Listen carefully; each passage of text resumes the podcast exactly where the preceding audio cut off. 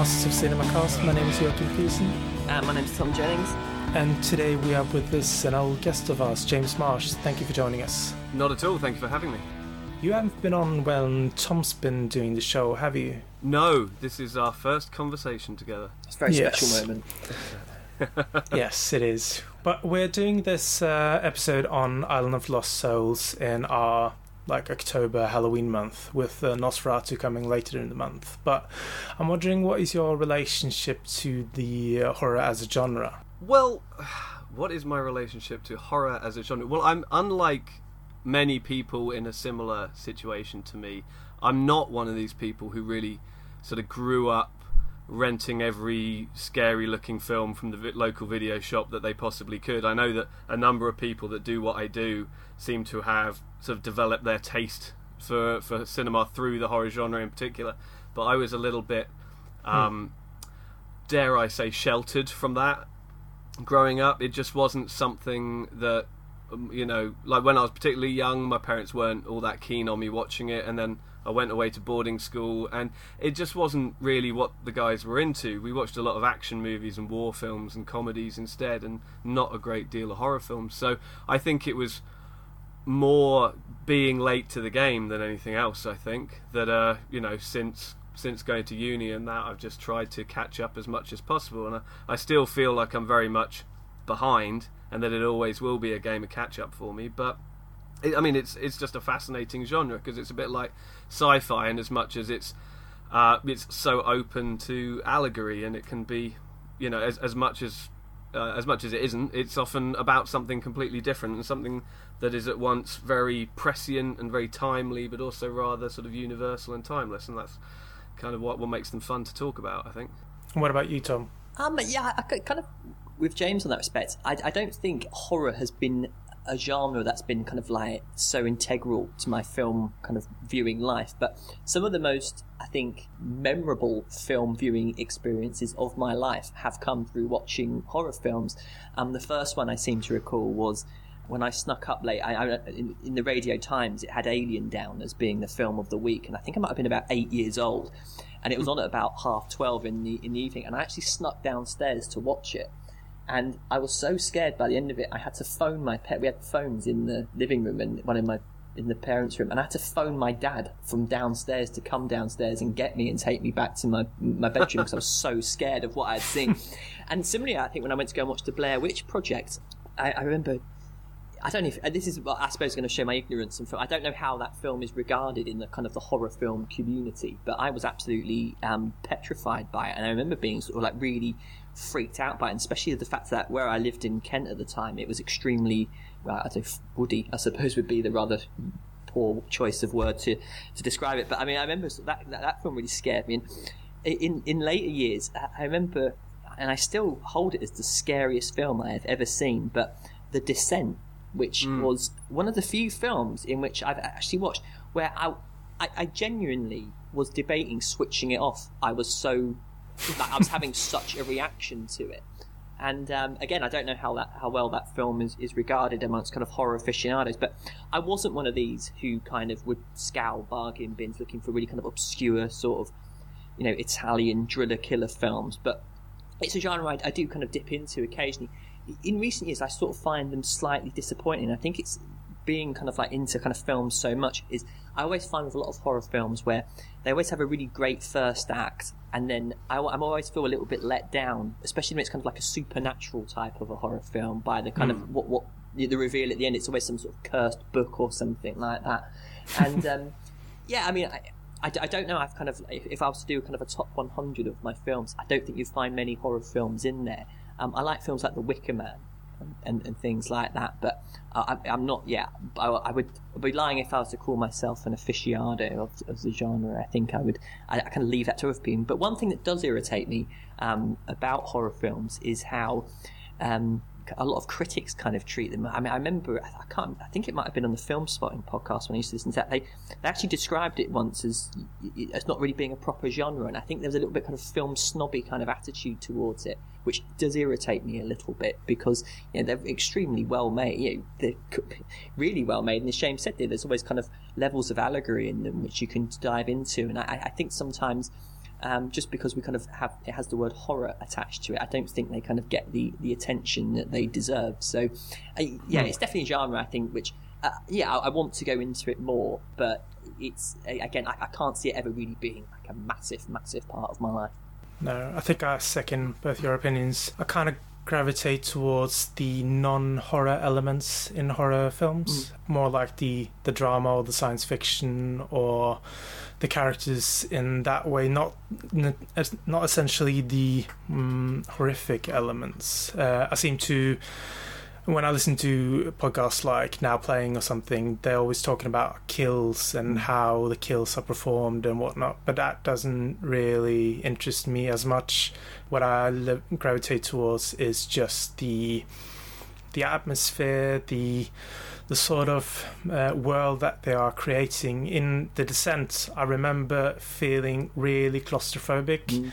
and that is something that didn't come from necessarily how horrific the kills were, but just how they set up the world and how they are using how they are using those caves to create this sort of dark and disgusting underworld. So horror as a genre for me, it um, I really do find that there are quite few that I think are really good. Kind of like comedies where there are really a lot of mediocre to poor ones. Mm. So finding those that are good is really difficult for me. Yeah, I was going to compare comedies to horror films as well because I think um, both both of those genres they're they're great to see or they're at their best when seen with an audience. I think, and yes. you know they're, they're really good for like a group experience. But I think both of them really don't stand up so well to repeat viewing as a lot of other genres do. I mean, I, think a lot of the scares in this work in the same way as a lot of the jokes. I mean, you'll talk to industry people and they'll refer to them as gags anyway. Mm. You know, for the same reason that I think that they work well once, and then there's sort of a law of diminishing returns going on there. Um, but it's interesting what Tom said about um, how how so well made so many of them are. But I think one of the reasons why you mentioned that it's not always perceived as such a uh, a, a, high art form within cinema is that you do get so many low budget horror movies. I think it is one of the most it's one of the most accessible and easy to make. Yeah, I'm going to have a lot of a lot of people coming against me for saying that, but you know, com- comparatively, you know, you get you know, you get a couple of buckets of blood and a few people willing, willing to run around screaming, and you can make yourself a horror film. I think it's, you know, it's one of the uh, genres that does lend itself very well to a low budget, and so as a hmm. result, uh, particularly you know in the VHS boom and what have you, the the marketplace is flooded with um, with with just poor, you know, an, an abundance of poor quality films, just because they're you know, like I said, they're easy to make, and you don't need to put all that much effort into uh, creating a good script. As long as it's got, like I said, lots of blood in it, then people it's gonna it's gonna tick enough boxes for a certain demographic, and so uh, you hmm. you do get a lot of subpar stuff there as well. Well, I think one of the things actually, it's always been horror's always been a good entry point for filmmakers for the, re- the mm-hmm. exact reasons that you say. And I mean, I really before they kind of became. I mean, I, I think I've watched the first two or three, but I really, I, I, I was so impressed with the first Paranormal Activity because I sort of thought, you know, here's people who. A lot of times when people write films and they're doing screenplays, they, they write themselves into a position where what they do, there's no way they can actually do what they've written on what they're hoping to do with it. And something like the paranormal activity for the first one, anyway, the people that made that, I, I think they catered the scenario for the limitations of what they had, and it, I thought it was a wonderfully mm. inventive film, and it had some, you know, some really freaky moments in it. And I mean, I know this whole thing, it cost fifty thousand or whatever, how much the budget was, but that that was a, a great example, I thought, of making a really effective film for nothing on a very very simple premise. And you kind of see a lot of film like like the original Blair Witch Project you know I, I still I still think that's a kind of a, a really great independent film. And the rewards are there you know if you, if you strike gold with um, you know these micro budget films. I mean, the profit margin on them are absolutely huge. I, I, it's like you say that it's when they try and kind of sequelize these things. I think that's when things get a little bit kind of shoddy. I mean, what one sort of subgenre of horror that I always detested was that whole torture porn thing going on, and I, I watched mm. those, and I just remember sort of thinking it, it wasn't that. I, I'm pretty much unshockable, really. But when I was watching them, I just I was acutely aware of the fact that I was wondering whilst I was kind of watching these types of films, you know, what am I actually getting out of this experience? And I think that's one of the things that perhaps I think makes people get a bit sniffy about kind of horror films and its various offshoots. Because, like I think, like you say, James, when it's done badly, it's it's quite easy to sort of I don't know chastise the, the whole genre. I think without kind of looking at the bigger picture sometimes. Right. I mean, but it's funny. You look back at sort of the history of cinema, and it was so such a big part mm. of uh, of you know the first couple of decades of cinema, both you know in Germany and in Hollywood, and uh, so I think you know any student of cinema will be quick to uh, to to come to the defence of horror when done right. I think this this film came in an age where there was a lot of creature horror running around, where creatures they usually resembled men but are in some way deformed. Uh, many of the Universal films that were in that um, horror box set that came a couple of years ago with Frankenstein and Dracula and Jekyll and Mr Hyde, as well as Tod Browning's Freaks, they, they all came in this age, uh, this uh, year of 31, 32, around there. Um, yeah, I mean, I, am um, again, I'm, I'm a bit late to the party on the kind of the Universal horror side of things. And I brought that wonderful box set and I kind of blazed through it, and it did kind of get me going to a lot of these kind of creature you know, pictures. And um, again, I think I was acutely aware of whilst I was watching them of the fact that I was sort of thinking, should I really be enjoying these a little bit more than. I hmm. am? And I, I kind of wanted to kind of join the discussion about you know going absolutely crazy over them, but it's again, I think it it, makes me kind of think about kind of like the Hollywood kind of as an industry really. And they must you know obviously had a few successes and they're just churning these things out the way that we kind of get loads of superhero films at the moment. So i think it's interesting kind of like a time capsule way of looking back at kind of audience trends. And like james has said really i mean some of those universal horror films i think are pretty poor actually. Mm. um, some of the ones that i've seen. But I, I, think kind of a film like island of the lost souls I, I was a little bit kind of I'm not sure where I kind of rank it in terms of the kind of the quality of all those. I mean, uh, perhaps James. I mean, you could kind of expand on that a little bit. because I, am sort of guessing you're quite a huge fan of this film. Uh, yeah, yeah, I do love it, and I, I like it for a lot of the reasons that you're bringing up there.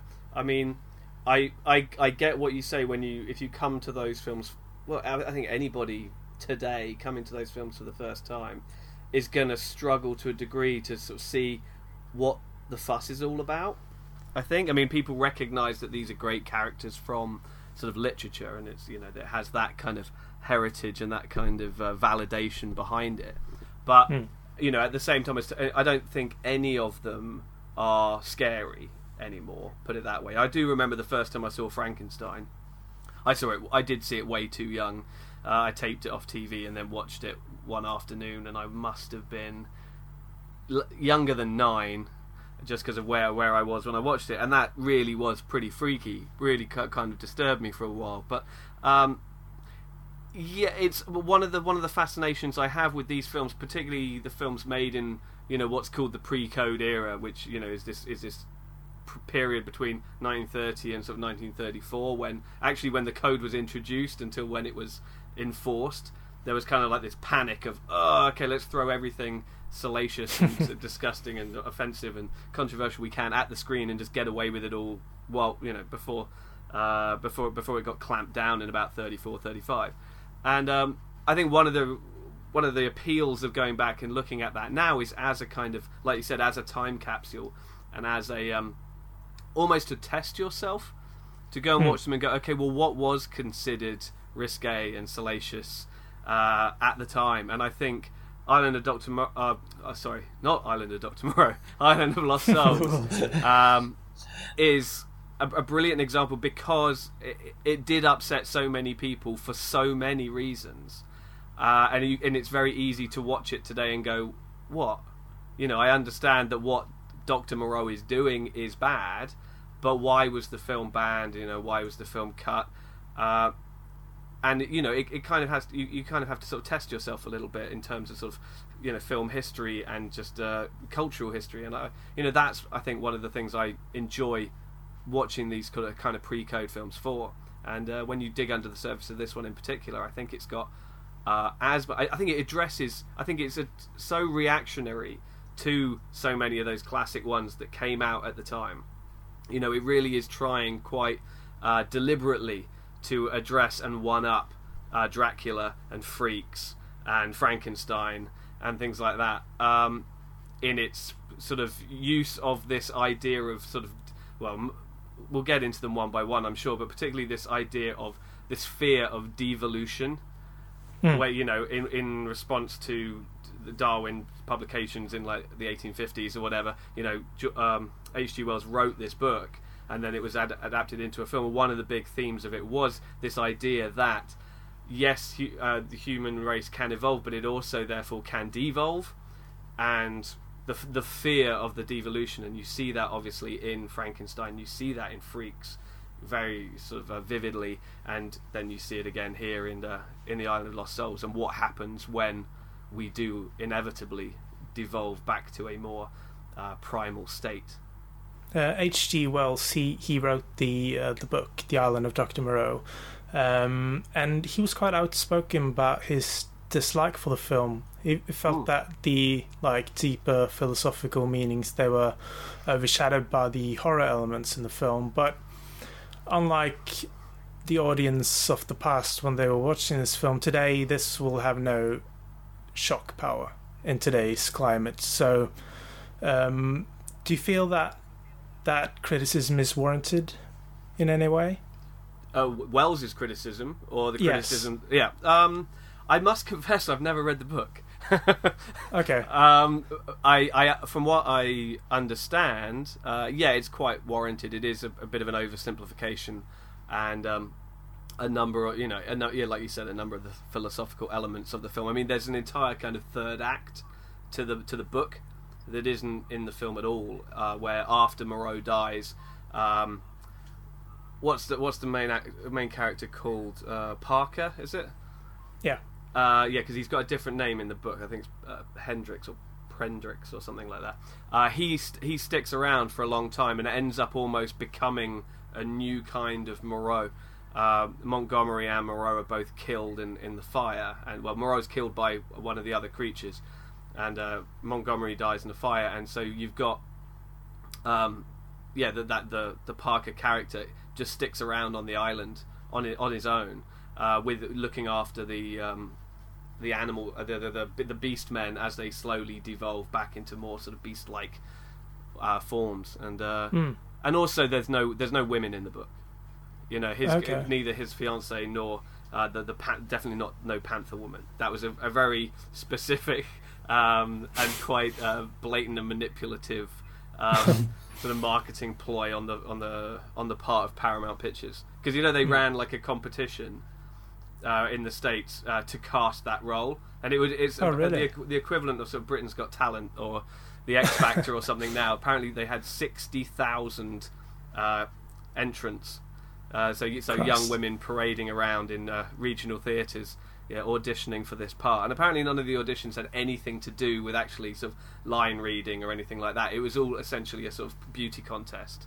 And then um, the final four kind of came to Hollywood, and um, I think whoever won, you know, got a part in the film and was promised a contract with Paramount. I think they ended up giving all four finalists um, contracts with Paramount, and I can't remember the names of the other three, but one one in particular of the runners up then went on to be arguably even more successful than uh, is it Kathleen Burke who got, who landed the part? But it was yeah, it was hmm. a huge, great stunt, and uh, uh, well, you know, did it pay off or didn't it pay off? You know, we can talk about how successful the film was, but certainly uh, no, nothing like as successful as sort of Frankenstein and, and some of the others that it was trying to emulate. No. Yeah, I mean, just kind of picking up the subject, here, Wells not being happy about it. I think it's one of those, it's one of those because very rarely, I think, are authors really pleased with what goes on when right. their kind of works get go on screen. I mean, I, think, I mean, even um, Stephen King hates The Shining. Yeah.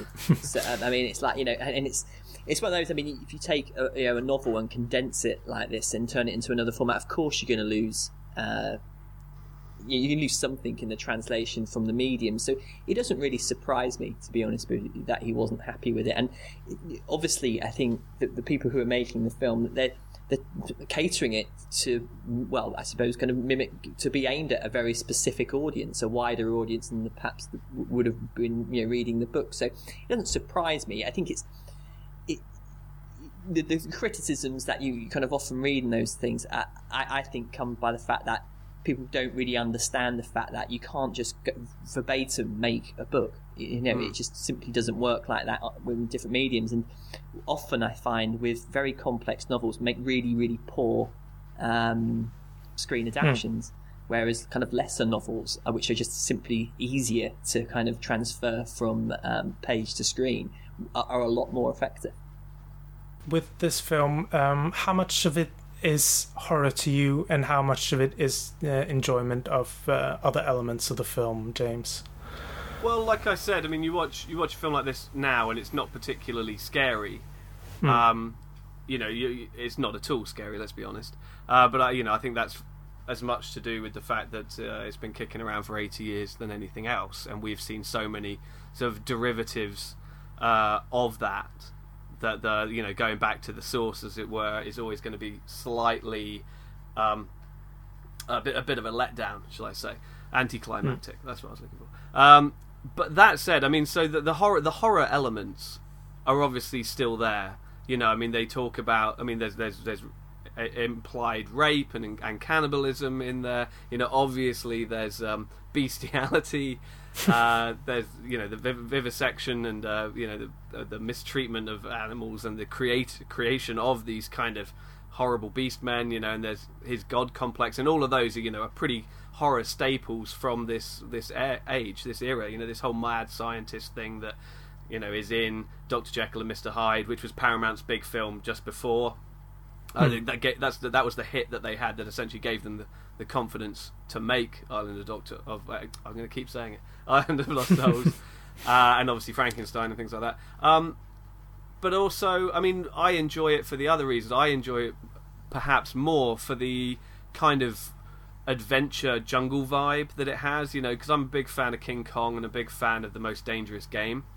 Mm. Uh, the you know the two big RKO films um, that came out sort of around the same time, and I feel that this is far more of a companion piece to particularly the Most Dangerous Game than it is to let you know say Doctor Jekyll and Mister Hyde. Uh, yep. So I, I I think of it first and foremost as one of those, but just a slightly hmm. darker, more twisted version of that. And then, so, yeah, and then second, I'm like, okay, yeah, and then it's got the Beast Men, and it's got the Panther Woman, and it's got all the all the the horrible other stuff in there as well. Hmm.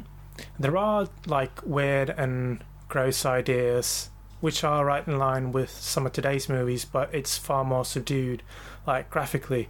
But you, it is noticeable when they are experimenting on some of the Beastmen, and there's like no music to soothe you or distract you during those scenes. So the pain is, mm. it's pretty much up in front. So.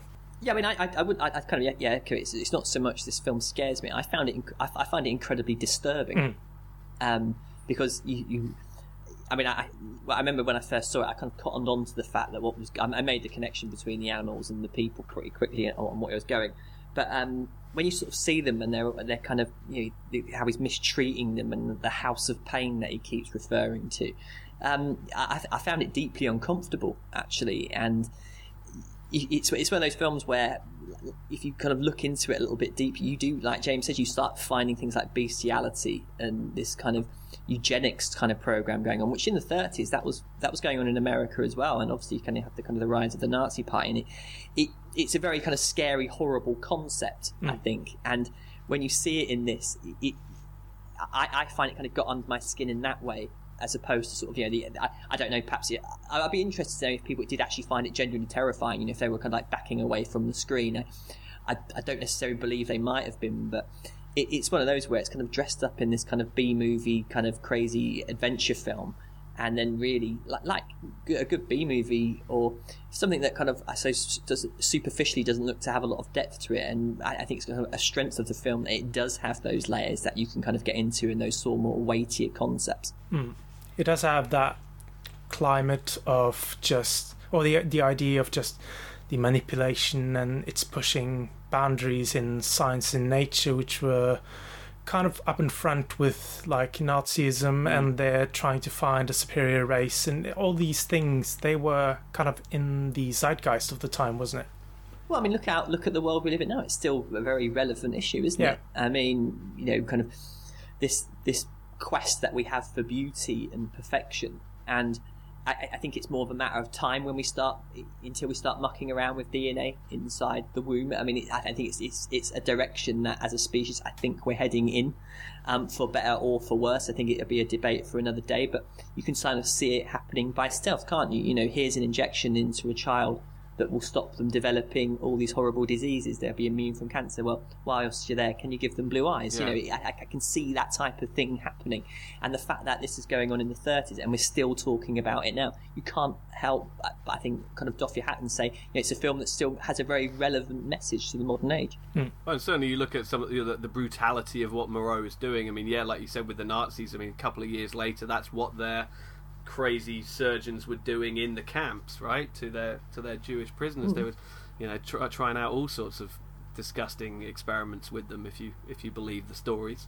And uh, and yeah, you know, today, I mean, we are not even on a on a DNA level, um, but you know, it's been a, it's been a, a thing for the last sort of 40 50 years that people are more than happy to sort of literally go under the knife and just change the way they look uh, for, for yeah for vanity's sake really. And uh, it's, that is only getting worse and getting more acceptable and more popular. Uh, you know you look at somewhere like South Korea and I think that it's like one in three women under the age of 40 have had plastic surgery. It's crazy.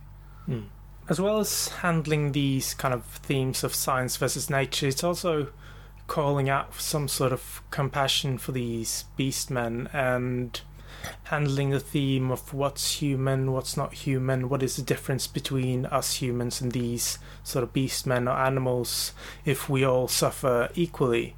And these creations that we are watching, they are mostly humans, so it perhaps is making it more disturbing for us to watch.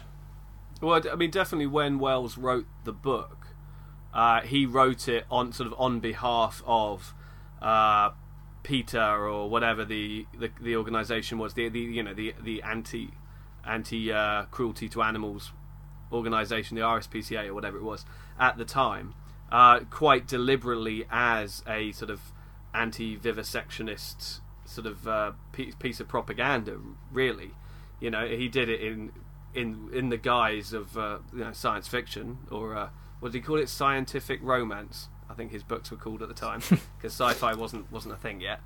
Um, but uh, yeah, no. So it was very it was very deliberately supposed to evoke the reaction of, "Hey, think about the animals. You know, they're they're God's creatures too," kind of thing.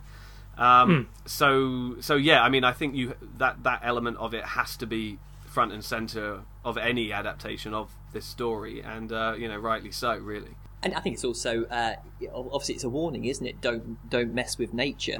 You know, allow. I mean, you know, obviously, I mean, this is uh, Moreau even says it himself. You know, he's he's he's managed to kind of speed up evolution, and I think one of the kind of the things the film is saying is that you know, let it uh, let it go in its own time. We don't need. You know, there's no calling out in society for this to happen. It's not a good thing if we start kind of playing around with eugenics and kind of creating these monsters.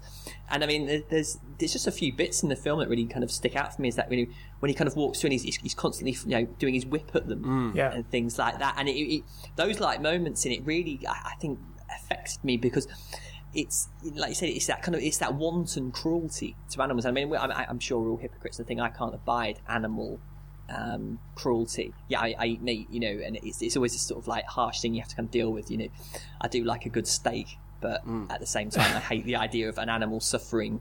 You know, in order to do that, but I, it's to me this film. I, I think it, like say, it's sort of saying about you know we, we should we should be a bit more attentive to the world around us and stop trying to kind of impose our man-made vision on it. And I think it does that very successfully.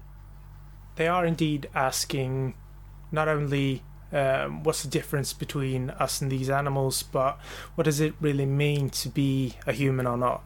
Because some of these beastmen, they're indeed more humane than Moreau is. So we're, we're actually left kind of wondering what it means to be human, if that is something that is an origin or if that is something to aspire to. Oh, I think that's the great irony of the story, isn't it? That the uh, you know the, the lost soul or the, the most lost of the souls on the island is is of course Moreau.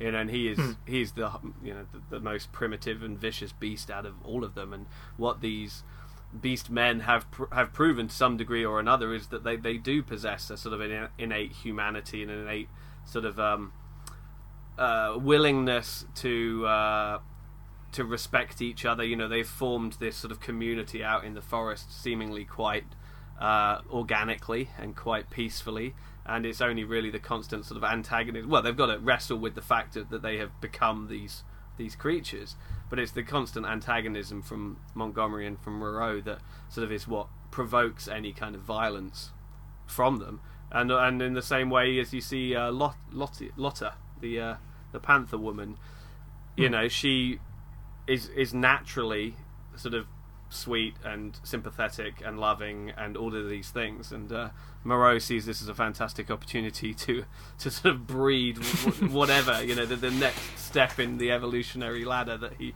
he's going to take full credit for. But um, again, it proves that yeah, that people are sort of I think uh, people and animals are essentially and innately sort of uh, compassionate and Hmm. uh, you know and, and friendly and it's only from the provocation of somebody like a character like Moreau that uh, the the violent side comes out It's also handling. You mentioned Lota, and it's handling this sort of sexuality theme where this um, beast man is coveting Ruth when she arrives, and also Moreau trying to capitalize on Parker's presence when uh, he's trying to get him to mate with Lota. And there's a sense of like abnormality and uh, obscenity when Parky sort of discovers her true origins when he when she sticks uh, her hands into his back and sort of these nails come through.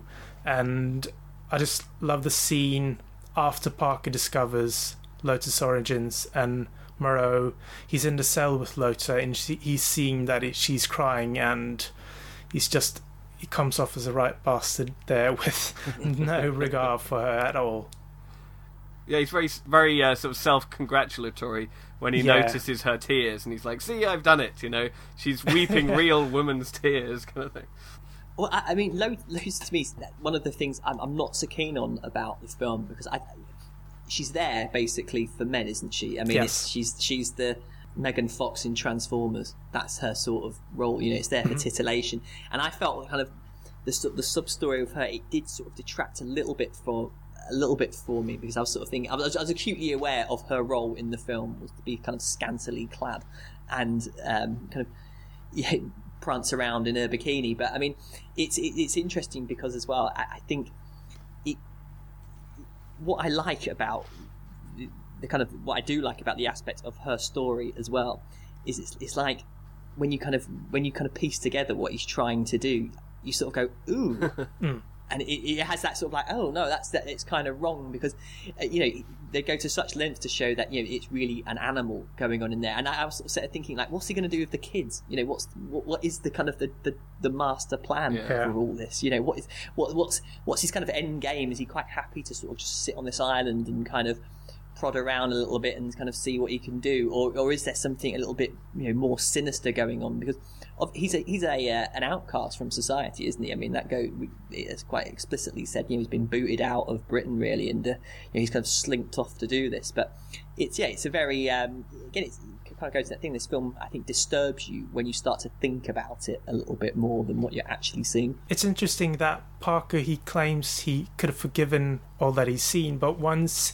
he discovers that Lota is a beast, then he cannot forgive Moreau. So she's kind of serves as this um, catal- catalyst for his future role in the film. yeah because he's quite sympathetic up to that point and then when he's like Yeah. he's like oh gross you made me kiss a cat you know and it's like yeah it's it's fun but um what I was going to say uh, about Lota is I think what's interesting about it and considering the period when it was made is that even if Lota hadn't been a I mean because he sells her as 100% Polynesian and I think what's interesting is that back in the 1930s even that was scandalous enough had she been Yeah. just just Polynesian rather than sort of a panther the fact that he was then you know supposedly kissing her or or suppose even sleeping with her would have been you know pretty scandalous for the time. And there were there Hmm. were a few films, uh, you know, what we'd consider some pretty exploitation stuff films at the time, introducing these ideas of you know in, intergent um, interracial relationships. But it was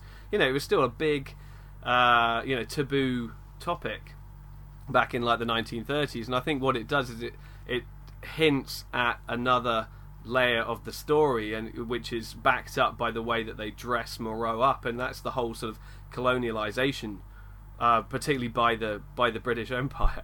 Because if you think when when wells wrote the story you know it's at the height of the victorian um, era you know and that's when you know the sun never set on the british empire kind of thing and we owned half the world.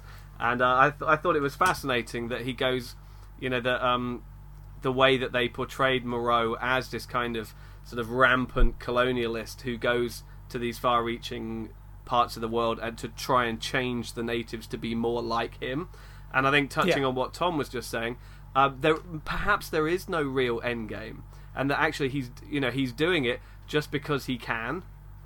You know, and it's it's that great thing of you know you do it because you can do it without thinking about whether you should and uh, you know you get all a bit Jurassic Park with this kind of thing. Yeah. and, the, and the ending is very similar to Jurassic Park as well. But um, you know they just leg it, and just kind of- there's like, I'm sure they all died. It'll, it'll be fine. Yeah, yeah. Um, but um, you know, so I I got this real sort of uh, col- yeah colonial vibe from it, and uh, being someone who lives in a in a former colony, it's uh, it's it's still very very relevant today to see how that is portrayed, particularly somewhere like Hong Kong, where I where I am now, um, where uh, they're in they're it's in this real state of flux between you know the the British having left and and uh, it's been left to kind of its own devices, and now the Chinese are coming using all kinds of different tactics to make it more Chinese again. And although when they're not yet doing anything quite as as vicious as what Moreau is doing, you know, there's there's a definite um, you know master plan, is, and that's just because that and that's just to make you more like me. And I think that's very much part of what what's going on in Moreau as well. No, absolutely. I mean, it's a, it's such a good point. I mean, I, actually, when, when I was watching it, I, I didn't actually kind of think about the whole kind of the empire kind of thing going on, and now you mention it, it's it's inescapable, really. This idea. I mean, I think the thing that throws me when he says, "Oh, she's Polynesian," and it's like she's the most un-Polynesian looking mm. woman, you know, on, on on earth. But I mean, just to kind of uh, talk about Moreau a little bit, because I think you have to talk a little bit about the performance of Charles Laughton in this, Yeah. because mm. that really, I think if it was any less of a performance than it is, I don't think this film works. I think I would struggle to even uh, t- to really kind of give it much time at all. But the thing about it, it's like the recent um, Planet of the Apes film, where I sort of got the impression that Gary Oldman didn't realise he was in a good film, and was trying to do this kind of really like hammy kind of bellowing performance when perhaps it didn't really need that. He probably could have just kind of um, toning it down a little bit. But I think Charles Laughton's kind of taken the kind of the opposite view on it. I think he's sort of he knows he's in what will be kind of an exploitative sort of genre film, yet he brings a real kind of um, gravitas, I think, to the performance. I, I, I really I bought his character totally, and I, I was kind of really I was so impressed with it. And now Charles Laughton, you know, he's a great actor anyway, but it's seeing him in this, I I, I, was completely sold on his performance and how that drew me into the film. I agree completely. He's he portrays this sort of gleefully awful and horrid person, and he speaks about these beastmen with such disdain that he he just becomes the star of the show. It's it's sort of the the creepiness that he brings to it. Uh, he's totally in control while still he, he keeps his rage and his disdain under control and his his presence throughout the film is just ubiquitous where you, you're totally sensing that he's he's lurking around the corners or he's watching everything that is happening I think so as well. Yeah, it's so sort of underplayed, and uh, you know, there's there's this kind of sort of little camp thing going on as well. But it's uh, you know, but it's definitely a guy who's been left on his own for too long.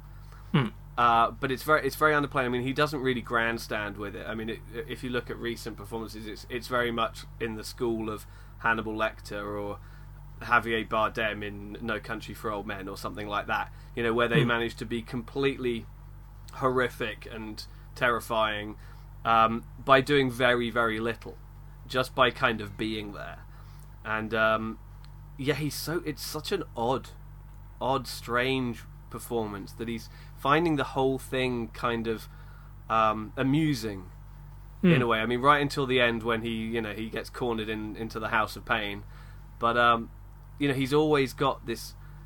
It's you. You almost think that he's playing this kind of dastardly villain. I mean, he he's dressed up with a little moustache and everything to look incredibly uh, sort of sort of camp, incredibly sort of dastardly, but he's playing it in a really sort of strange way, where he's not doing a great deal, but he's just kind of smirking his way through, and it just it's it's to the point of I don't think the performance is irritating, but it's almost to the point that the character is not taking the gravitas of the situation uh, seriously enough, and that he, it's all just a ruse to him, and it's all just you know a dalliance with uh, what his his own sort of personal perversions, and you know there are no uh, repercussions, and there are no. Um, you know, there are, you know, not, not, what could possibly go wrong? Almost, It's. I think it also helps the fact that the other main characters, especially the um, the Parker character, he's so straight jacketed that it's it's hard to kind of read any sort of personality into any of the others. So he, he's kind of this relief, or he brings a certain depth to the film, at least. Yeah, and there's a, there's a few little clever um, kind of bits in the screenplay where he gives Parker his gun, and I thought that was a nice little moment because it, i in a way, you think that by giving him the gun, that's like a form of empowerment, but it's it's, it's really it's a completely opposite thing. 'cause he's he's literally just buying the guy's trust. You know, he's buying Parker really making Parker think he, he has some control over this situation, and really he doesn't at all. It is all kind of Monroe kind of playing with every, you know, playing with everyone psychologically, and you know when you sort of um, you see Monroe, he's always kind of he's always apparently in control. He's always got a key or his whip or something like that, and he's kind of the master of this little world. But because Laughton isn't kind of camping it up and really kind of going down the evil kind of laughing and you know, that that route of acting, it makes it that little bit more spooky for me. And you sort of think, yeah, you, you, you want to shout at Parker like, "Stop being so stupid and just get, get out of there." You know what I mean? Don't go down the rabbit hole. But um, yeah, I think that's it's it, it's to me what saves this film. I think in a way because uh, you know the, the Richard Arlen who plays Parker, like you said, Joachim, it's a pretty I mean, he's the Shia LaBeouf really of this film. He just he just looks he just looks a bit he looks a bit gormless and does things. you're determined to make this Transformers, aren't you? Yeah, yeah, yeah. I'm on, I'm on a mission. No, I mean, he- just looks gormless and does stupid things, doesn't he? Which is what you need someone in these films to do. It's you know, it's the sign saying "Don't go here, you're going to die," and they go, "Oh, I wonder what that means," and they Yeah. kind of go down that route, and he can he kind of does that, and it's. Yeah, I, I always I, I- something about when I watch kind of older films as well. I'm always amazed at just how unconvincing the love story elements are in them, Mm. and it's like when his missus turns up, it just it, it makes me laugh so much that they sleep in separate bedrooms. Yeah, right, right. I you've seen all this absolute horror of beastmen running around and all kinds of debauchery, and, and I know obviously there was probably um, uh, reasons why the, the censors weren't allowing them to do that. But honestly, would you let your missus sleep alone on an island like that? You'd be at the door with a gun all night. You wouldn't, just go, and you were like, "Oh yeah, let's just have a really civil dinner." You know, just thinking, "Stop being so stupid." But you know, that, that's just the, that's that's the fun of these films, and that's the kind of the, Yeah. the screenplay they were writing. But I mean, it's bits like that. I just kind of I, I do shake my head at a little bit. I have to be honest. And the scene where Ruth discovers that Parky's been missing at sea, the performance she gives is like, oh, that's too bad. It- it- it- there's no reaction, and she's just sitting there taking a coffee and waiting. And then she gets a notice that he's um, he was saved by another by Moreau's ship, and then she's gives this s- slight sort of smile, and then just continues with her day. So Oh yeah, it's like Thank- thank God, He might, yeah. yeah, yeah, like, I mean, he might have been killed. Oh, he hasn't.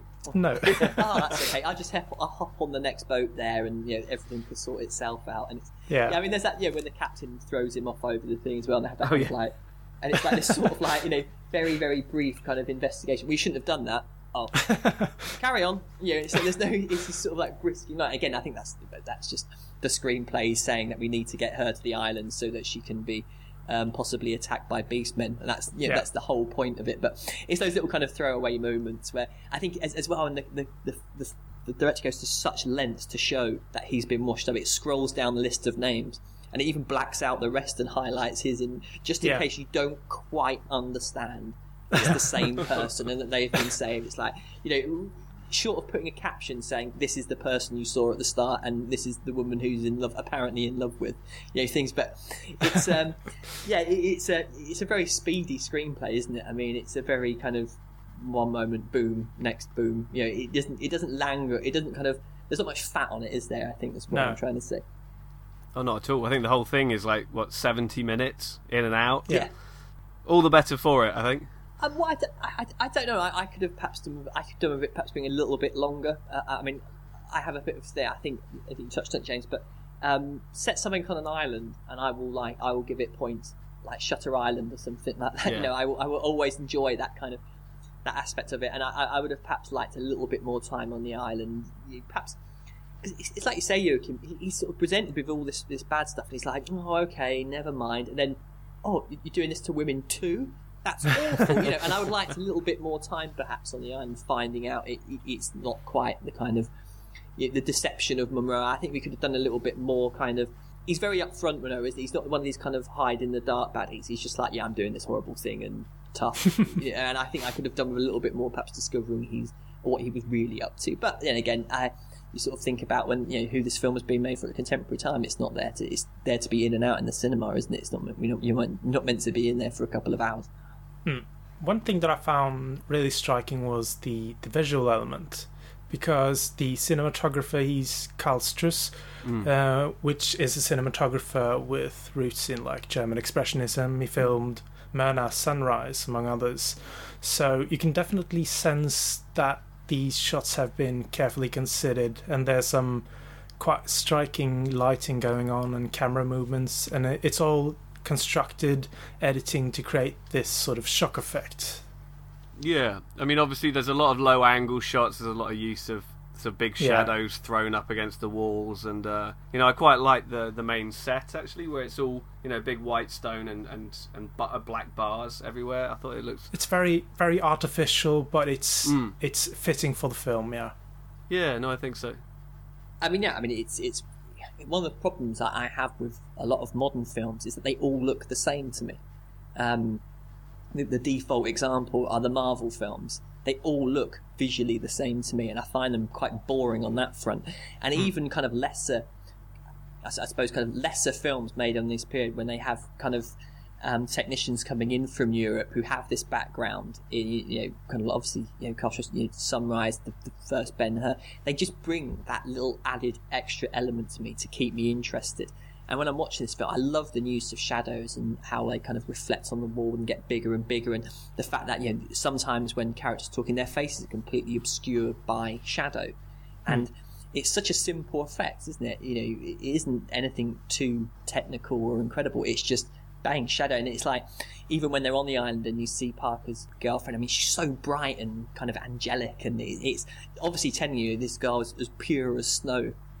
Uh, Before you, you, you can just make that assumption out just on based on on the filmmaking. It's telling you everything you need to know about this character. And she's going to this dark, horrible place, and I like the fact that it's a dark, horrible place that is represented in a dark, horrible way. I think that's, it's always it's, it's, it's not subtle, but it's really effective, and it's something you can kind of dig into.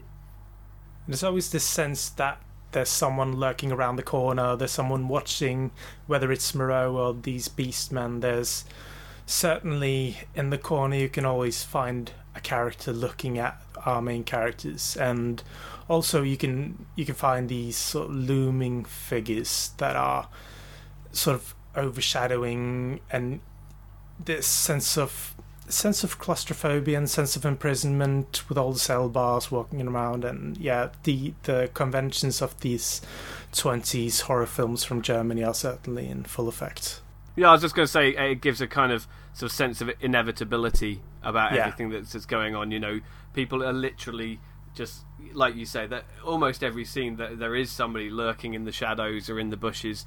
either about to attack or just waiting to see what happens. It's almost like part, you know, the Parker character. He is going to screw everything up all by himself, almost, and everybody, you know, from the minute he arrives. Um, I think that's why Moreau's so laid back about it all. He's just like, okay, sweet, I'm just gonna just let let you just let you do it, and you're gonna roam around, and inevitably, eventually, you will uh, you will do what I want you to do. And uh, yeah, I think it, it adds a certainly adds a kind of creepy, like you say, claustrophobia to it all. And the thing I think about um, kind of German expressionism that is it's just little things that I pick up on, like light sources in these films. That there must mm. have been like ten suns shining because in, in, in, an office there's so you can see like um, when they're in the, kind of the office of the, the, the, naval people, there's like blinds that are kind of going in one angle and another angle and another angle, and it, it's completely unwritten. Now you, you, would have some smartass on the internet like going, look, look, look at this. You know, they've kind of there's no this isn't real. But in those days, it was more kind of like, well, it's there to create a very kind of specific effect. So when you see kind of light shining in and it's totally artificial. Obviously, this is all filmed on set, and they're kind of just throwing, you know, there to do an effect. But I like that in the fact that they are they don't have these kind of visual rules to to apply by. It's, you know, it's there to create a very specific effect, and it does it incredibly well. I thought it was interesting that Moreau he he's the one that brings about his destruction. Uh, if we're jumping to the end here, where he sort of breaks his own law in that he's trying to um, get the Beastmen to kill uh, kill Parker and his uh, female friend, and he breaks the obligation that the Beastmen feel towards their own laws, um, where they're finally revolting and saying law no more, and then they stab him with his own medical equipment. Uh, it sort of underlines the fact that he brought this on himself, basically. Mm. I mean, it's very much what you see in all kinds of sort of sci-fi uh, films like this where you know you have a kind of totalitarian state, uh, you know, run ruled by like one person or like an, an elite, and inevitably they never uh, live by the same rules uh, by which they govern, mm. and um, you know uh, the wrongs are righted when the people you know rise up and revolt and, and liberate themselves, and so uh, I think it was very much I suppose. Uh, well, apparently it was you know it was it was a direct response to uh, the ending of Freaks from the previous year, which did the same thing, but uh, actually upset quite a lot of people because you had all these real um, uh, freaks. Sorry, yeah, um, who, were, who were being uh, who were cast in these roles, you know, because they were so sort of uh, special or you know deformed or what have you. Um, hmm. And when they all rose up and uh, you know and won the day, as it were, it really kind of upset audiences, and they weren't ready to really champion those kind of heroes, I guess. Hmm. Um, so, so it was uh, the the ending of of Moreau was a sort of a direct response to that, but I think they kind of made an effort to try and make it a little bit more sympathetic, and so that you kind of you really are on the side of the Beastmen when it happens. Hmm. And obviously, you've got there's another link to Freaks, which is that um, uh, Ruth uh, Leila Hyams, who plays Ruth, who's uh, the the uh, purer than snow uh, heroine, if you like, is is the lead actress from Freaks, and she's the one who. But there she plays like a. Uh, was it a, a, trapeze artist or something? And she's the one who enters into the, the central relationship with the midget, and so she's oh. at the centre of the controversy there. And then, you know, less than a year later, she is uh, the epitome of all that is good and pure which is quite interesting. yeah, no, no, yeah, definitely. Well, I mean, it's, it's, it's, the ultimate Frankenstein story, isn't it? He's created this artificial world, inserted all the rules into it, and then it's those rules which invent. Yeah, in order to break free of his kind of power on them, they have to break those rules. I would say though, I think the ending when he gets killed is the most horrific moment in the film, mm. um, because when you see them taking all those implements mm. off and going over to him, and you sort of see him, they're all kind of crowded round him um, yeah, you don't need blood splatters or to see him being cut open to know exactly what's going on and to hear those screams. And uh, I found that particularly disturbing, to be honest with you. I was really. Um, not kind of like hiding behind the pillow, but I was like, "Oh God!" You know, this film suddenly, you know, it is kind of going places, and it's it's, it's that that it's, it's good filmmaking, you know, in that kind of, you, know, you don't need to show what's going on, you just need to hear it, basically. And uh, yeah, I was really uh, aghast really at how nasty that was. And it was, I wasn't expecting it when I first saw this film. I seem to remember. I sort of thought Amy would die in another. Yeah, I thought Parker was going to kill him in the end, but for his own creations to come back and just rip him apart like that. And it's just that idea of the House of Pain, and how he uses that as a threat, and you can see their reaction to it. They know what goes on in there, and to die in that way, uh, yeah, it's uh, pretty horrific. And you can definitely hear Bela Lugosi in the end Yeah. with his voice. yeah, definitely. No, I was making. I, I, I was, um, yeah, I was looking out for Bela Lugosi throughout the entire film. But, but one thing to talk about was the kind of the the uh, the creations in general. I think the um, that, that's what you have to really give the film props is the makeup is absolutely stunning. I think in this film, it's so effective. Indeed. Oh, I think so. I mean, you don't really see makeup like that in a lot of these other films. I mean, the use of hair, obviously, in particular, was uh, was yeah, it was really kind of weird, very unique, very uh, striking and powerful. Yeah, and it made a really big impact. I mean, we're talking about Bela Lugosi quickly. I mean, obviously, that was a bit of uh, stunt casting, you know, to cash in off the back of uh, Dracula and and the, the other films he'd been doing at the time. But uh, apparently, I, I read that I think it was actually I think it's actually in um, Kim Newman's essay that's in the booklet accompanying the Masters of Cinema release. I think it's there that apparently he was brought in after Laughton had already shot all his scenes, and so Laughton didn't know anything about it, and so he's cut into it, all the sequences that Laughton had already shot. And there's one or two sequences, well, there's one or two shots where they appear to be in the same scene, but actually in all of those scenes, you just see Laughton from behind. And um, Newman, Kim Newman didn't go into the details, but he's just said there's a little a bit of uh, editorial trickery going on there. So I don't know whether that's a stand-in or whether they have, you know, composited one shot onto onto the other. But um, yeah, it's fascinating to know that they were they were not knowingly well, well or Laughton was not knowing, knowingly acting opposite Lugosi during those scenes. I think we could move on to the censorship history of the film because this was refused certificate three times by the British Board of Film Censors in 33, 51, and 57. And the bans uh, were due to vivisection and animal cruelty, and also, I think the Moreau line, do you know what it means to feel like God? It was also objected by the censors and eventually it was passed in 58 with an X certificate after cuts were made and now now it's released in PG with these cuts reinstated but um, do any of you know any of the details regarding the uh, more details regarding the censorship history of the film I would have to put my hands up and say no on that one. I'm afraid. okay Yeah, not. I mean, not a great deal more than that. I mean, obviously, it was. Uh, I mean, this is like I was saying. This is kind of one of the most interesting aspects of it, as far as I I'm concerned. You know, is, is coming to a film that was such a big deal at the time and was so Yeah. co- so controversial, and and seeing why and realizing that you know the one line of dialogue in the film that that was a huge issue and was cut out of many. Uh, of many versions was yeah this this uh, idea. Do you know what it do you know what it means to feel like God? Uh, and well, you can understand why it would upset some people, uh, but the fact that so many uh, countries and so many sort of censorship boards took issue with it. I think it was banned in like sort of a dozen or so countries when it when it first came out, and uh, I I love the fact that even in 1958, yeah, it got passed with cuts as an X, and then and now it's what a PG, yeah, Yeah. uncut. It's it's it's fascinating. I love that kind of stuff. Well, I mean, you, you think, I mean, how, I mean, some films that come out that are 12 certificate now, I think, God, how can this be a 12? You know, I mean, is it because I've, I'm, I'm a bit of a wuss or something like that? But I mean, it always amazes me that the, the Dark Knight, um, that that's a 12. I mean, we have, an, you know, we have massive issues in this country with knife crime. And yet you've got someone who's constantly putting a knife to people's faces and telling them he's going to slice them up and has got horrific scars on his face. Like, ah, it's a 12, you know, kids today understand. But it's, it, yeah, again, I think from a film history point of view, I always find censorship stories quite interesting because uh, uh, it's, it, it's this sort of, I don't know, fear that somehow this is going to corrupt society. I hmm. mean, that, I mean that, that's the reason why they're not in the same bedroom together is because it, that would be just be too much for people, despite the fact that everyone goes to bed together.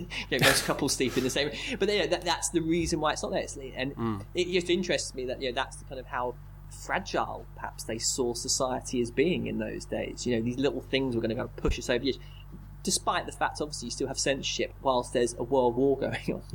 You, think about all the things that were going on in the 40s and the 50s, you know, in the 60s, you know, well, you know, up until the mid 60s, all this kind of horrific kind of acts of barbarism going on. But God forbid you can't see two people in the same bed. That, so that's just going to send us under. You know, it's it's very interesting to me. Do any of you know how the audience actually reacted to the film? Uh, we know how the censors reacted, but did the audience like run out of the theaters when they saw these beastmen, or did they throw up in the aisles? Or I did read stories about about vomiting. Um, Yeah. I think it must have been somewhere on the US release. Um, but yeah, no. Apparently, I mean, it didn't it didn't do very well as far as I understand. But uh, the audiences that did see it, yeah, it was there was quite a sort of um, a visceral reaction. I think.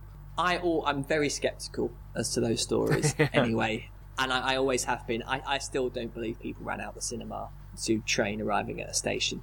I seems can't- like a marketing marketing ploy or something. I think it is. Yeah, I've, I've always been a little bit skeptical when you know people kind of passing out and you falling over themselves. I was one. I did. I I did go to a screening once of the Passion of the Christ with evangelical Christians.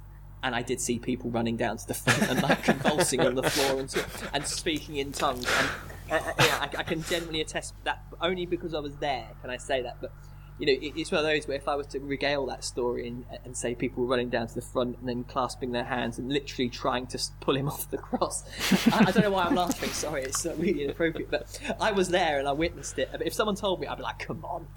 it never happened, you know what I mean? But um, yeah, I, I, I'm a little bit skeptical as to these stories. You know, people vomiting. I mean, really, is it that scary?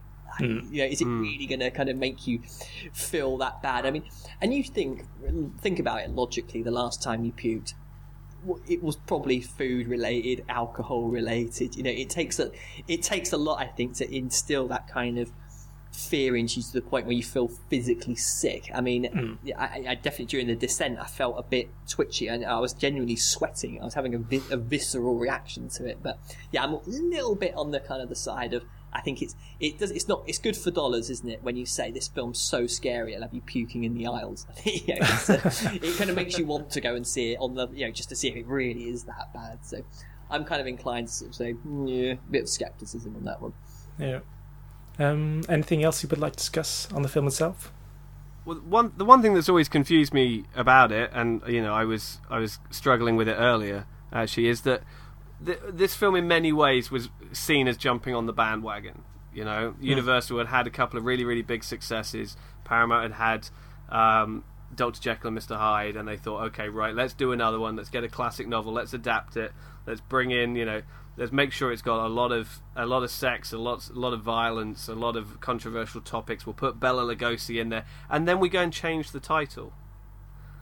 And for no good reason. I understand that you know, Island of Lost Souls sounds a little bit more spooky than Island of Doctor Moreau, but Island of Doctor Moreau is a really famous book. You know, Yeah. and Yeah. everybody know everybody knows it, and you know, and you're following up all these classic adaptations of all these great similarly themed novels, and then you just go and change the title. And I haven't. I've been looking around, and I can't find anywhere any any um anyone who actually sort of knew why they did it.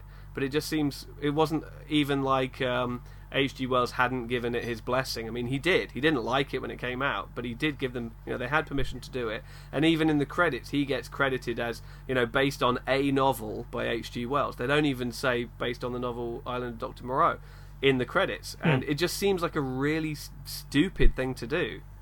Uh, you know, considering what they were try- setting out to achieve. Yeah, I, I totally agree, and I think I mean, Island of I always call it Island of the Lost Souls as well, and not Island of Lost Souls. But I think perhaps that they might have gone with that because they thought it was a bit more exploitative in a way. It, it kind of sounds a bit more kind of. Um, well, like a bit more horror esque. I don't know the island of Doctor Moreau. You know, it's you know, the, why not the island of Doctor Smith? You know, I mean, it's, there's, there's sort of you know, if you're trying to try to evoke a certain kind of trying to preempt people's opinion of the film and trying to get that image in them. Island of Lost Souls sounds a bit more dramatic. Perhaps that's the only that like it's the only reason I can think. Perhaps that's what, from a marketing perspective, that was what they thought. But it does seem a bit stupid. I mean, it's like you got a, a franchise like the Hunger Games. It's a bit like changing it to Death Arena or something Yeah, right, like that. You know, you, you, you, you got this kind of like really sort of like you know everything is a brand that everyone's familiar. with. It's like oh we'll turn it to that because it it will somehow say more about the film Right. in a way or something. You know, and I think that's the kind of perhaps the angle they were going down. I totally don't agree with it. I I think you're completely right. You would just kind of capitalise. You'd, you'd put it. I think when you say H.G. Wells is the island Exa- of Doctor exactly. Moreau Exactly. you, you'd, you'd, you'd wear it loud and proud. I guess it might be a slight segue into it. Have any of us actually seen um, the remake of this with Marlon Brando? I've not. No. I I do remember seeing it when it came out, um, uh, and I haven't seen it since. Although there is a new documentary doing the rounds called Lost Soul, which is the you know the Richard you know Ri- Richard Stanley was was the first director on it, and then he was obviously kicked off, and they brought John Frankenheimer in, and um, and then he snuck back on set. You know, dressed as a, a dog boy extra and what, have you. and uh, and it's and it's a great story, and I think they just premiered it at Fright Fest because it's going, it's playing at Fantastic Fest in Texas next week, where I'm going. So I'm, de- it's definitely on my list of, of films to catch then. But uh, it, that's that's a incredible story in and of itself. But no, the, the the final film I do not remember being any good at all. yeah, I, I've- I've watched it once, but I, I, I was reading a um, Mark Kermode book um, quite recently, and he was absolutely savaging Marlon Brando. And again, it's one of those stories that's actually more interesting than the film itself. But apparently, um, Marlon Brando just couldn't be bothered learning his lines, so they actually had um, tape to radio, and then they could basically someone was feeding him his lines, and then he was saying it, but the radio actually accidentally tuned into the local police department. So Marlon Brando was sat there like giving like updates on car crime and thing like this, and it's just kind of it's so in keeping with this is a bonkers film to have such a bonkers person playing it, and this sort of like craziness. But I mean, I, I seem to remember. I, I seem to remember watching it like when I was sixteen or something like that, and I, mm. I sort of thought I, I didn't I didn't know how to articulate how much I hated film, so I sort of just passed it off. But I'd like to go back to it in light of having seen this to see if it kind of it is actually scary or you know even tries to be a little bit more scary because it's such a good story. This that I, it, seems that it's kind of begging to have a decent, a really good film made. I'm not saying this isn't, but. Um, you kind of think in this world, perhaps, you know, with all the remakes that we have, I'm surprised no one's kind of had a look into doing it. Yeah, because there is another version. There's a '70s version with Burt Lancaster in it as well, but I haven't Right, seen I've that. never seen that. No, I haven't seen that one either. The the Twilight people, uh, Pam Grier plays the Panther Woman in that one, but is that story similar to this one, or I think, yeah. I mean, it's. I I, I don't know how um, closely it is uh, ad- adapted. Yeah, 1973 is the Twilight people. Uh, I don't know. speaking of the release itself, the the picture and sound quality is uh, it's pretty decent considering the age of the film, where you have this, you have the grain and you have some. You have some pulsating vibrancy in the picture, but uh, all in all, I find the picture audio quality pretty good.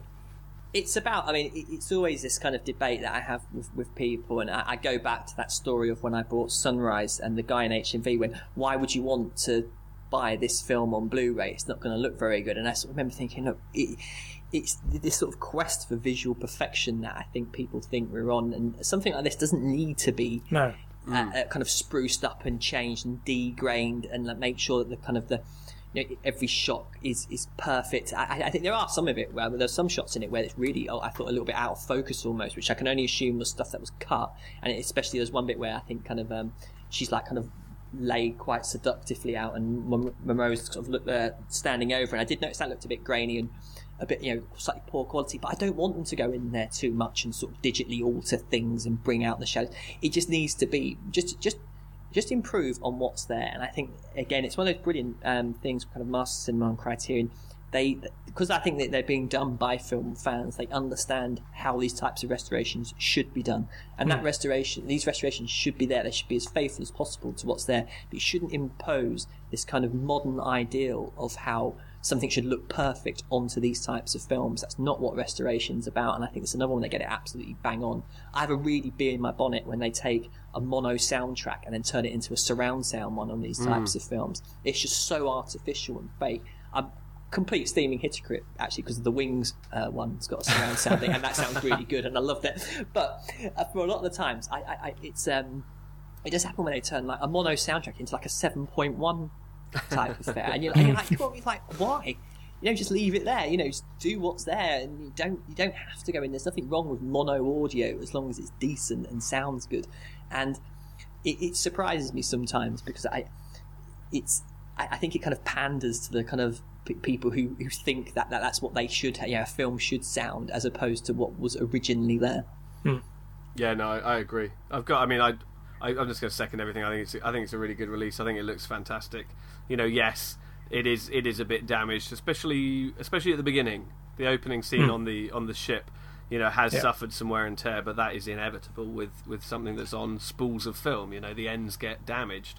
Uh, but no, I think it looks it looks great. I think it's the same new transfer. I think UCLA oversaw the transfer. I think uh, Criterion and Master Cinema used the same one. Uh, I didn't I didn't notice any difference between the two, and uh, uh, yeah, no, and it's it's good. It's one of the few titles that I actually have the steel book for, just because I think Yeah, the the artwork on the steel book is immeasurably better than that big uh, Yeah. that big image of uh, Charles Laughton's fat face on the other one. I'm not not quite so much of a fan of it. Yeah, I have the the regular edition and the the cover on that one. It isn't all that, but I do really like the cover on the Blu-ray disc. So is the steelbook the same as the Blu-ray disc itself? I have it in front of me. This sort of cartoon uh, of uh, the Panther Woman, I think. Yeah, I think it's the same image that's actually on the menu screen. Is that right? Okay, Uh, yeah, that's what that's what they have on the discs. okay. Yeah. Definitely Just on the, on the subject of kind of restoration as well, and I, I was having this debate with someone the other day.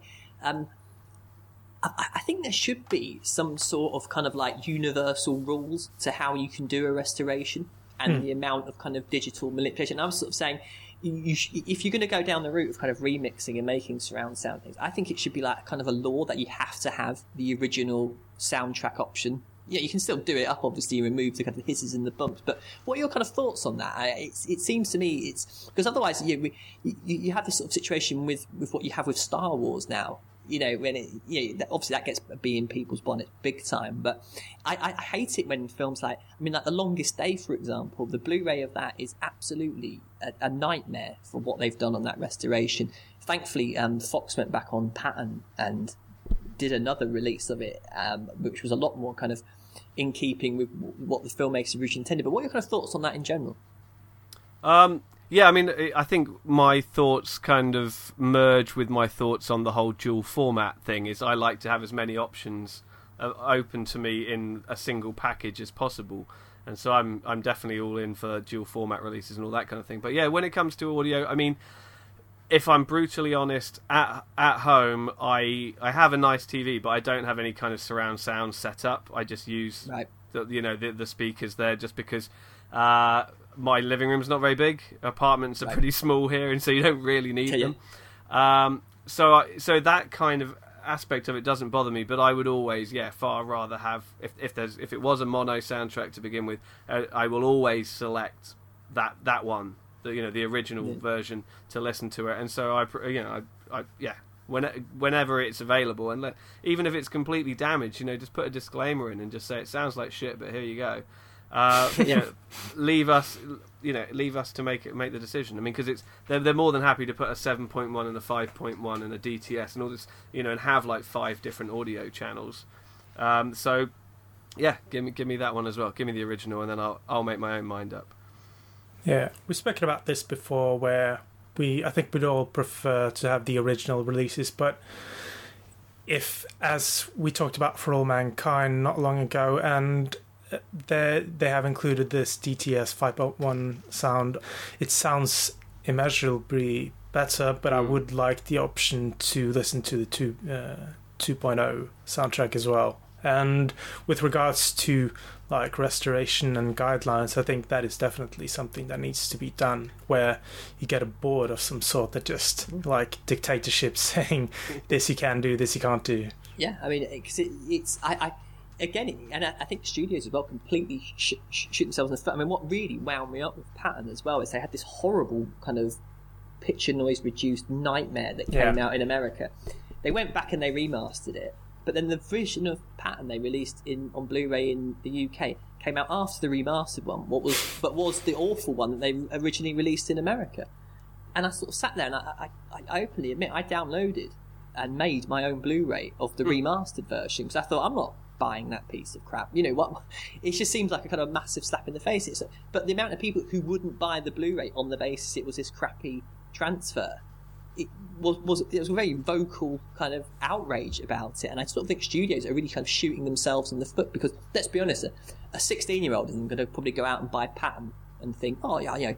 I love Franklin J. Schaffner films, and uh, yeah, I'm, I'm gonna I'm gonna buy all his films. But kind of like bitter middle-aged people like myself who love that film and want it. We're, we're, that's the that's the market for those. And if you're going to release these kind of substandard, kind of jazzed up, horrible-looking, high def kind of nightmares, we're not going to buy them. And I think they just need to sort of get over that fact and start being a little bit more respectful.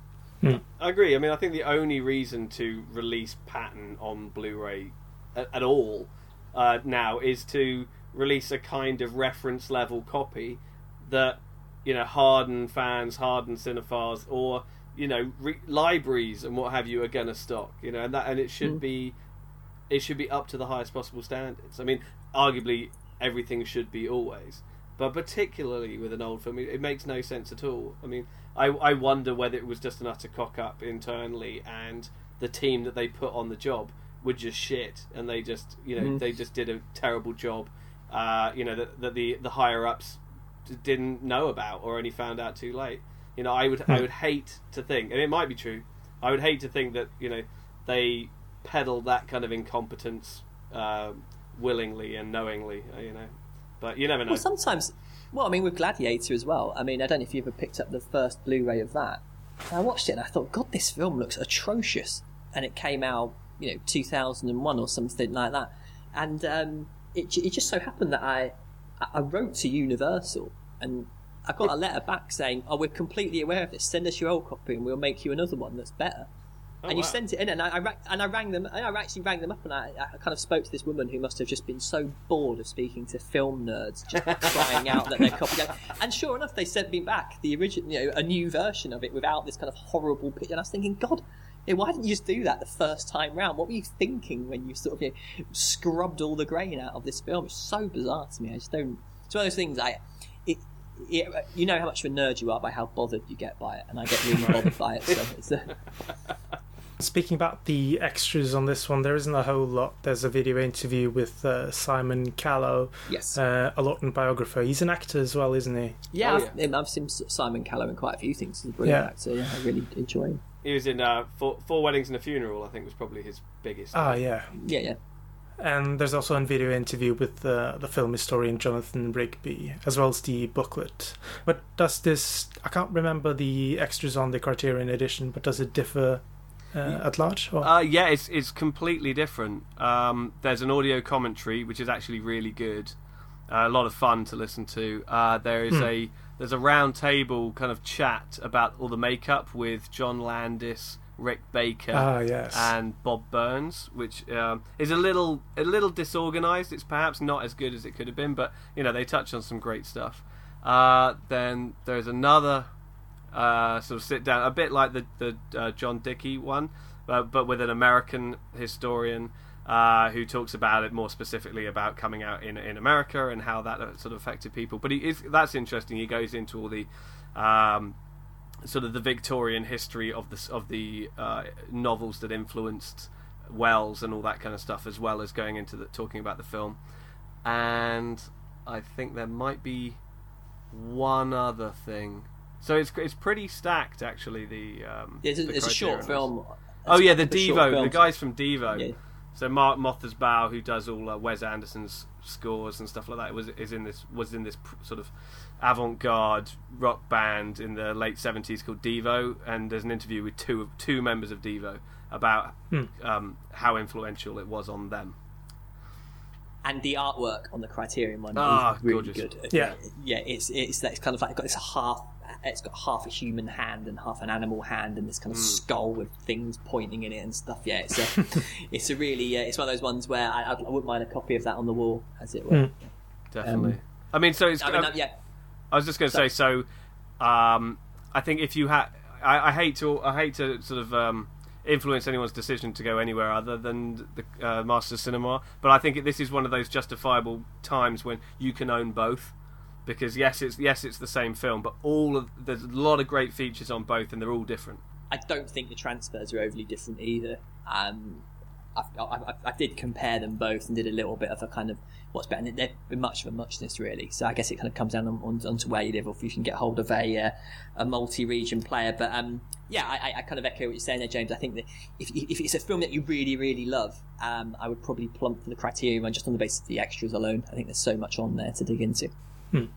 So, uh, wrapping up, um, what's going on with your Society for Film podcast, James? Oh right, yeah, over there we are. We're about to take another break. It's been a bit of a stop-start summer for us actually, and we're doing a bit of a uh, re-formatting, should we say? Because uh, I'm about to leave town for five weeks, so hmm. uh, we're gonna regroup.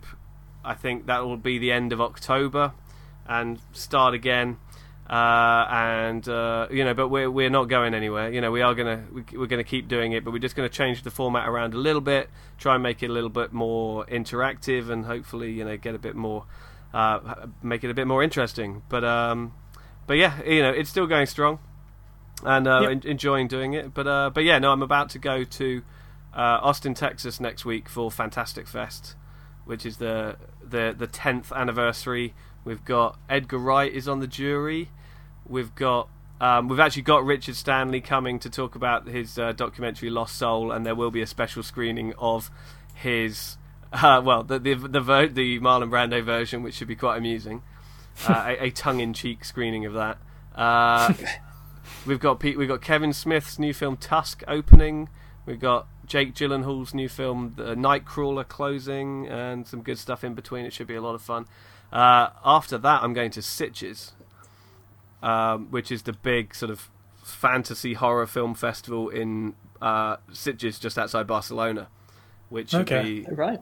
Should be lots of fun. I've never been before, but everybody says it's a great, great time, and um, it's my first ever time uh, on jury duty. I'm on the Asia and Anime jury, which should be kind, oh. of, kind of fun. Cool. Yeah. So it's a compl- Where can we find your writing on that one? or on all this? Well, I'll be I'll be doing uh, a lot of coverage for Fantastic Fest on Twitch, so twitchfilm.com.